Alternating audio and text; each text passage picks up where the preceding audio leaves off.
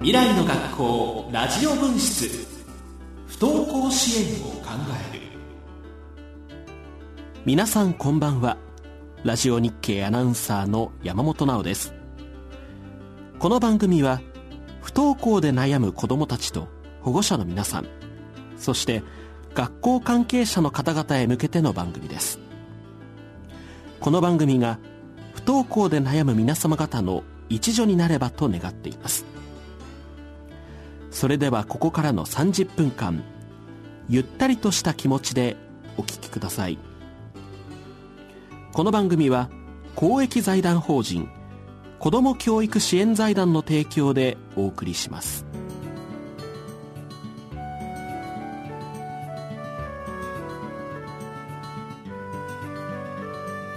未来の学校ラジオ分室不登校支援を考える改めましてラジオ日経アナウンサー山本直です。不登校の支援には保護者が一息ついたり当事者が自分の言葉で話したり傷ついた心を回復したりする場が必要です。このラジオ番組がそのような場になるよう専門家の講演や子供たちの声などを紹介しています。今年度8回目となる今夜は傷ついた子供の心の回復法というテーマでお送りします不登校を経験したお子さんは学校に通えるだろうか友達とうまくやっていけるだろうか勉強にはついていけるだろうか様々な不安を抱えながら高校に進学します。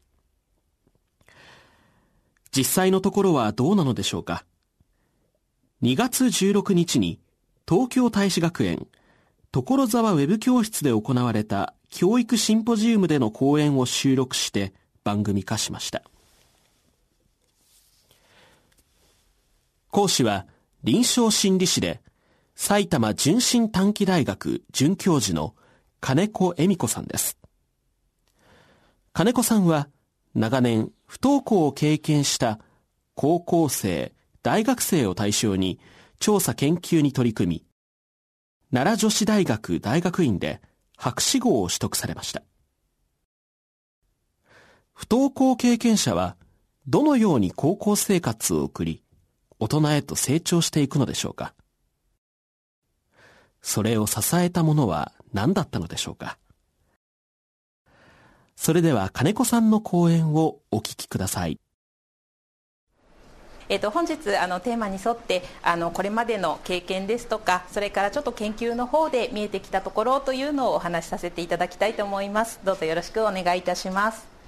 今回、まあ、傷ついた子どもの心の回復法というテーマでお話をさせていただこうと思うんですがただですね、まあ、あの傷ついた子どもの心の回復といっても、まあ、そんなに簡単なものではないというところはあのまず大きな前提としてあるかと思います。ただ、えーと、できるだけそこに至るように近づけるために例えば不登校である間にどんなことをしてあげられるといいのかといったところについて、まあ、少しお話しできればと思っていますじゃあ子どもたちの気持ちどんな感じなんだろうというところで、まあ、子どもたちの変化と回復としまして、まあ、不登校になるまで不登校の最中の子どもの気持ちという部分、えー、調査と子どもたちへのインタビューだったりというところで見えてきたところをちょっとまとめてみました。えっと、不登校になるまでですね子どもたちがどんな気持ちでいるか実際に子どもたちに聞いてもですね登校がすごく辛いっていう言葉がたくさん出てきます。で、えーと、まず一つ大きな特徴としては体調が悪くなる体調に出るということが多いです。子どもによって、え、出る症状は違うんですが一応に子どもたちが言うのは本当にお腹が痛いし頭が痛いと。ただ学校が始まる時間が過ぎて、まあ、今日は休むとかっていうふうに決まるとそれが引いてしまうので仮病なんじゃないかというふうにどうしても見られがちなんだけれども本当に辛くってあの痛くてどうしようもないんだっていうようなあの声は上がってきます。それから登校が辛くてもう自分でもどうしていいかわからない状態なんだけれども味方がいない。それを分かってくれる人どうしても登校がこう渋り始めた最初というのは、まあ、保護者の方だったり先生方もなんとかそれでも登校を続けてほしいというところで声をかけたり、まあ、これは一つ大事な方法でもあるとは思うんですがでもどうしてもいけないっていう中で分かってくれる人がいないなんていう気持ちを持つ子どもたちも多いです。それから子どもたちの中にはもともと大勢の人がいる場所が苦手ペースが合わない。それこそ幼稚園とか保育園の頃からこう集団の中で生活する通うことがつらかったというような思いを持っている子もいまして自分はすごく苦手なところが多くっていつも怒られてばっかりでもう学校とかそういうところはあの自分には合わない嫌いなんだっていうような思いを持っている子どもたちもいます。でそうした中で登校が非常につらいと思いながらそれでも子どもたちは学校に行けなくなったらどうしよう。行かなくちゃダメだとか。それから不登校になるっていうのはダメなことだっていうふうに思って頑張っていきます。ところがそれでももうどうしようもない。このまま行くと自分が壊れてしまうとか。病院の先生にもう学校に行くっていうのはやめた方がいいっていうような助言をもらったですとか。っていう中で保護者の人と相談しながら決断をして学校の方を休むという選択に移っていく子どもたちもいます。一方でいつの間にか行けなくなったっていう子どもたちもいます。どうしても辛くて休むっていうことをしていたらいつの間にかもう行かないっていうのがあの自然になってしまったなんていう状態ですね。で大人としてはじゃあなんで学校に行けないのかっていうのをこう知りたくなる。でもし何か原因とか理由があるならそれをなるべく取り除いてあげたい。そこを変えたらいけるかなっていうところできあのきっかけとか理由っていうのがとっても気になるところなんですが子どもたちの中ではあの自分でもうまく説明ができないっていうケースもあります。一方でなぜその根本を分かってくれないんだっていう気持ちを持っている子どももいて、まあ、この辺りお子さんによって違うっていうところが不登校の対応を考える中では一つ難しいポイントかなと思います。なのでとてもこう丁寧な関わりですとか子どもとよく話をするっていうようなところ大事になってくる部分かと思います。ここから不登校になった場合の子どもの気持ちはどうかというところで見ていきますとこれも実際子どもたちの語りの中から見えてくるところですが最初は重荷が取れてほっとしたなんていう声が、えーと、上がるんですがその後にやってくるのはこのほっとした状態がずっと続いているわけではなくてもうどうにもならないくらいこの不登校の状態が苦しいっていうふうにも子どもたちは感じています。で行きたいけど行けない。その行けない罪悪感と行けない自分はダメな人間なんじゃないかっていう思いとそれから勉強が遅れる。っていう焦り。なんていう中で、えーと、とても追い詰められています。でその中でもなかなか味方になってくれる人が見つからないなんていう思いを持っていたりそれからもう辛すぎてしまって何もかも嫌になってしまった考えられなくなってしまったなんていう感覚を持っている子もいます。一方でこの辛いっていう気持ちと同時に自分について不登校の間っていうのは考える時間だったんだっていうふうに振り返る子もいます。これ実際に、えーと、不登校だった子で今は通信制の高校に通っている子どもたちの声になるんですけれども今振り返れば自分について考える時間だったと。でだらだらしながらゲームしながら考えてる。なんでこうなっちゃったんだろうかとか自分の性格が悪かったのかな？自分の人間関係の付き合い方が悪かったんだろうか？とか常にゲームをしながらそんなことが頭をよぎってる。なんていうことを書いてくれている子もいます。それからこのままではダメだと。高校になんとか入ってやり直したいんだとか高校ではリセットしていわゆる普通の学校生活を送りたいっていうふうにあの語る生徒さんもいます。なので、えーと、この学校を選んだんですとか、えーと、高校に入って部活を普通にやりたい友達と普通に遊んでみたい誰かを好きになってみたいとかもう普通の生活をしたいんですっていうことをよく語られます。なので、えーと、なんとかやり直したいっていう気持ちを持っているのでこれをいかに生かしてあげられるかとか助けてあげられるかっていうところとても大事になってくるかと思います。でもこんな風に前向きに割とこうやり直したいって強く思ってる子もいるんですが一方でもう辛すぎてどうでもいいと。でもなんとかリセットはしたいっていう小さなこう希望を持っているっていう状況もあります、まあ、こんな風にいろんなことを実は休みながら子どもたち考えているんですが、えー、と休み始めと休んでいる最中とそれから学校へ戻る時期に困っていたことって何ですかっていうことをもう不登校から復帰した生徒さんに聞いてみたことがあるんですがこのいずれの時期でも共通して上がっていたのが勉強です。受験のことがわからない。特に中学3年生になってくると高校に行くには受験をしなければいけない。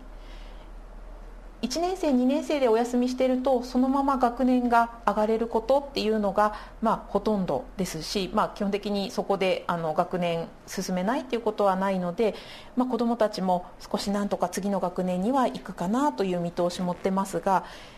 高校っていうのは受験しないといけない。だけれども受験に関する情報がない。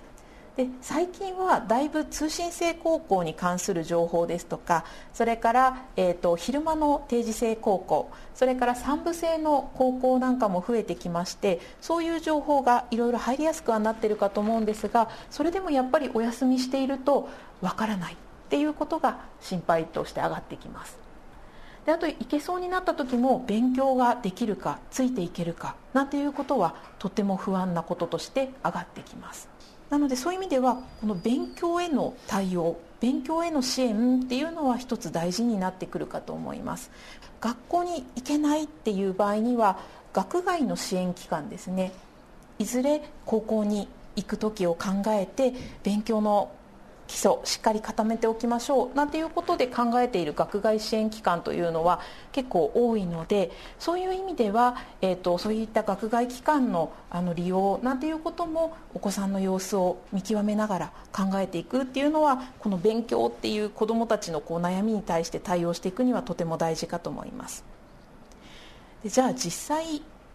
高校に行った後子どもたちがどうなるかっていうところとっても気になるところかと思うんですが実はですねこれ通信制高校とは言っても毎日通うタイプの通信制高校ですね。に、えーと、今通っている不登校経験者の人たちに聞いた意見になりますが、えーと不登校経験があっても約8割の子どもたちはほとんど休まずに高校に通っています。それから高校に行ってから勉強だったり進路とかそれから部活動や学校行事に関してはどうだろう友達との関係や先生との関係はなんていうところもあの気になるかと思いますし自尊感情はどうなるんだろうかと。まあ、中学時代実際子どもたちに聞いてみるとこれちょっと振り返ってのデータになりますが不登校経験がある子の方がない子に比べていろんな得点低くなっていますところが今どうですか？っていう高校に入ってからのことを聞くとですね不登校経験がある子とない子変わらなくなっています。で実際に、まあ、子どもたちの語っている内容からもですねえーと、大変だったことから高校に入ってこれだけ自信になったなんていう語りが見られます。高校に入ってできなかったことが少しずつできるようになってきた。これがすごく自信になったですとかそれから検定に力を入れている学校だったりしますと検定を受ける。一つ受かると自信になってまた次頑張ろうっていうふうに思える。こういう小さな成功体験を積み重ねていくことっていうのはすごく子どもたちの自信を回復していくっていう上では大事なことになっていきます。あと結構大事になるのが先輩の姿とかですね。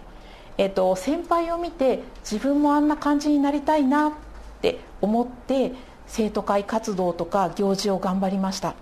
なんていう声も聞こえてきます。それから友達に関してもよく語りの中で出てくるんですけれども今の友達は本当の友達だ。なんていう語りですね、えっと、中学時代まで、えっと、友達からからかわれたとかいじめられたとかそういう体験を持っている生徒さんも多くてでそこで友達ってなんか本当の友達っていないなんていう気持ちになっていたものが今の友達っていうのはいろんな経験も話せる。それから学外機関に通ったりですとかそれから通信制高校で不登校の子たちが多く来ている学校ですとま不登校であったこととか不登校であることっていうのはある意味自然なことといいますか。みんなそうなんですよね。なので、えーと、遠慮してなんか話す必要がないとか安心して自分のことも話せるなんていう感覚を持つお子さんもいます。あとは実際友達と関わる中で友達の楽しさってこういうものなんだっていうふうに実感できたなんていう声もあります。でここまでがちょっと高校生活に関してなんですがじゃあさらに高校卒業後どうなっていくのかっていう、えー、データになっていきます。高校卒業後も約8割の子どもたちは修学就労しています。これ実際に、えー、通信制高校を卒業した子どもたちに聞いたデータになりますが不登校経験がある子でも学生をしています。それから正社員で働いています。それからパートやアルバイトで働いていますっていう子たちももちろん含めてになるんですが、えっと、82.9%の不登校経験者の人は現在就学就労しているという状況があります。でどの段階での進路選択が重要だったんだろうかというところで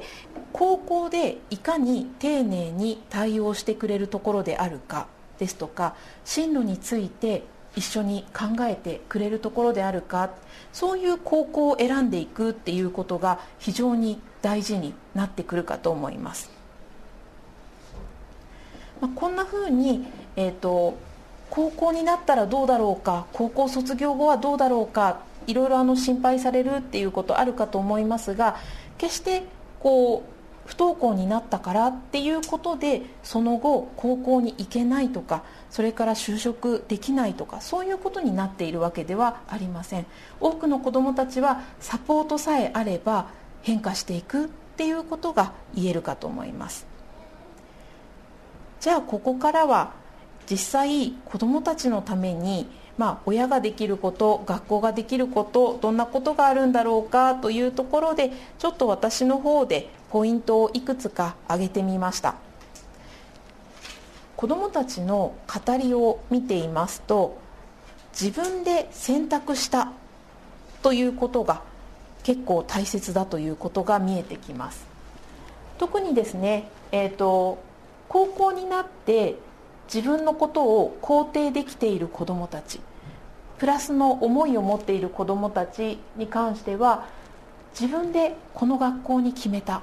っていう経験を語っていることが多いです。で自分でこの学校に決めたと言っても、えーと、自分だけでやはり決められたわけではなくて先に保護者の方が見学に行かれていたりとかパンフレット等の資料を集めてくださっていたりそれから学校の先生が過去の卒業生でこういう学校に行った子もいるけれどもどうかなんていうところで進めてくれたりっていう保護者それから学校の先生方の協力はその背景にあります。でその上でお母さんが行ってみた。そしたら良さそうだった。で自分と今度お母さんとで見に行ってみた。でそしたらとっても雰囲気が良かった。っていうので自分でこの学校に決めました。っていう子どもたちはその後プラスの思いを持って学校に通っています。自分はこの学校がいいと思って決めたんだっていう思いを持てるように早め早めに働きかけていくっていうこととても大事かと思います。それから、えーと、子どもたちの語りの中には親が支えてくれたっていう思いを強く持っている子どもたち。この子どもたちも後々高校に入ってから、えー、自己肯定感高く持っています。でこういった、えーと、周囲の人との関わりっていうのがどうであったかという部分ですとかあと先ほどの自分で選択したっていう思いを持っているかどうかによってその後ですね、えーと不登校への意味付けに違いが出てきます。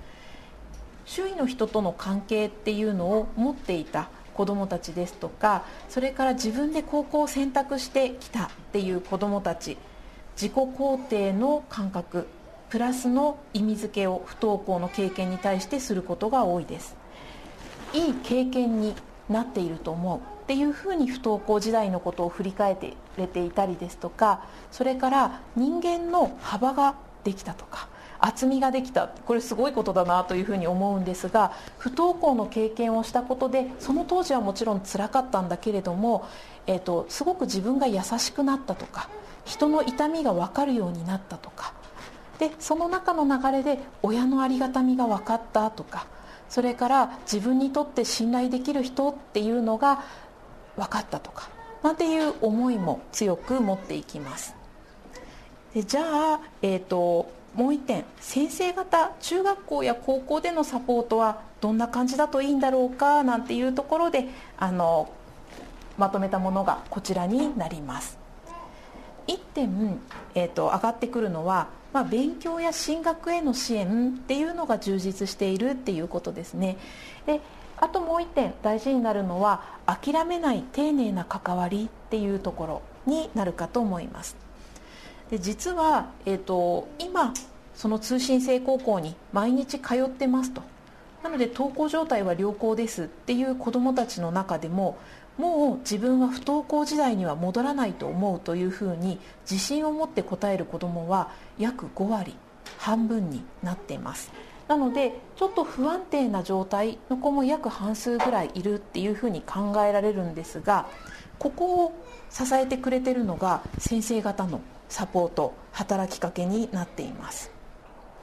それから入学直後の学校への充実感とか適応感なんて言われるものの高さ低さにかかわらずどの子にとってもプラスに変化していくために大事になっているのが自分の気持ちを表現したりとか人とうまく付き合うための指導なんていうのがあるとプラスに変化するっていうこと。それから友人仲間と過ごせる居場所っていう感覚が持てるとその後プラスに変化していくっていう結果も見えています。この自分の気持ちを表現したりとか人とうまく付き合う方法なんていうところでは、えっと、コミュニケーションスキルなんていうところ、えーと、大事っていうところになるかと思うんですが実際にコミュニケーションスキル結構子どもたちがその後うまくやっていくためには大事になっていまして実はですね、えーと、高校での適応感とか自尊感情に関連しているのは不登校経験のあるなしではなくてそれよりもむしろコミュニケーションスキルが高いか低いかというところが関連しているっていうのもアンケートのあの調査のデータからは見えてきます。なので不登校経験のあるなしでその後が決まらないっていうことはあのここまででお話ししてきたところでもそうなんですがむしろそれよりもコミュニケーションスキルっていうのを高めるようなことが例えばえー、中学時代に不登校のその支援機関学外の支援機関に行ってどれぐらいできているかとかそれから高校でも割とそういうコミュニケーションスキルを上げたりっていうことに力を入れているなんていうことがあってそれによって上げられるとまたその後が変わってくるっていうことがあります。ちなみにあのこちらの調査の対象になった通信制高校は割とコミュニケーションスキルあの力を入れていたりするところではあるんですが、えーと実際コミュニケーションスキルの高さには、えっと、不登校経験のあるなし関係ありませんでした。私は最初ちょっと予測として不登校経験がある子の方がコミュニケーション苦手かなとかコミュニケーションスキル低いっていう結果が出るかななんていう予測もちょっとしたんですが実際にはコミュニケーションスキルの工程えーと不登校経験のあるなしでは決まらないっていうことが結果として出ています。でまあ、私の話ちょっと以上になりますが、まあ、いろいろちょっと調査からそれから子どもたちの意見から見えてきたところというのをお話しさせていただいて、まあ、子どもの心の回復じゃあどうしたらっていうところっていうのはねなかなかあの今の話を聞いたけれどもじゃあどうしようなんていうのまだあの分からないところはあるななんていう方もあのいらっしゃるかと思うんですが保護者の方だけで考える。やっぱりそれって結構限界もありますしえーと、辛くなる瞬間っていうのがやっぱりあるかと思います。でその時に誰かに相談できる。それからちょっとした日頃の子どもとの対応の中での愚痴が言いたいとかなんていうところも言える先っていうのがあるとだいぶ気持ちが楽になってまた子どもにこう新しい気持ちで迎えるっていうこともあるので子どもたちのために先ほど学外の支援機関とか学校の先生やスクールカウンセラーとのつながりをっていうこともお話ししたんですがお母さんやお父さんたち自身が元気になったりとか少し気持ちが軽くなったりっていうためにも学外支援機関とか学校の先生やスクールカウンセラーあの上手に活用されるっていうことあのとてもいいかと思います。以上になります。ありがとうございました。いかがでしたでしょうか？以上傷ついた子供の心の回復法の講演をお送りしました。未来の学校ラジオ分室不登校支援を考える。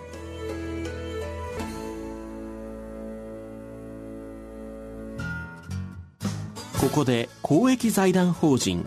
子ども教育支援財団からのお知らせです。全国14都市にある東京大使学園では提供する学習プログラムについて説明したり個別相談を受け付けたりする学園説明会を開催しています。3月の予定は次の通りです。3月7日柏校。3月18日名古屋校。3月22日千葉校。3月25日埼玉校。3月26日東京高田馬場にある本校。3月26日名古屋校です。また3月12日に大阪校では体験授業。3月16日に所沢ウェブ教室では体験学習会。3月23日埼玉校では進路説明相談会を開催します。ぜひお出かけください。続いて環境漫画と第10回。環境教育ポスターコンクール受賞作品を展示する企画展環境漫画と子どもたちのお知らせです。3月25日から29日まで IPU 環太平洋大学第一キャンパスにて開催しています。入場無料です。ぜひお出かけください。詳しくは番組ホームページをご覧ください。未来の学校ラジオ分室。不登校支援を考える。